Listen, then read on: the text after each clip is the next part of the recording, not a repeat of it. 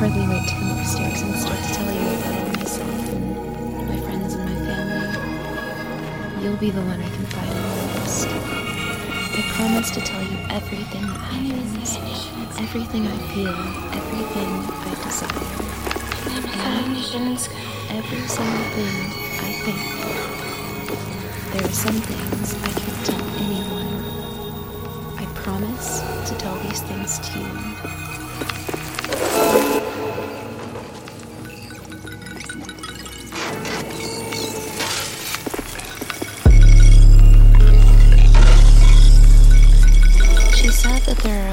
things in life, she thinks, that don't seem right at first, and then you settle in them. Maybe that's how I should start thinking. Maybe I should be a better person and not think so much all the time about.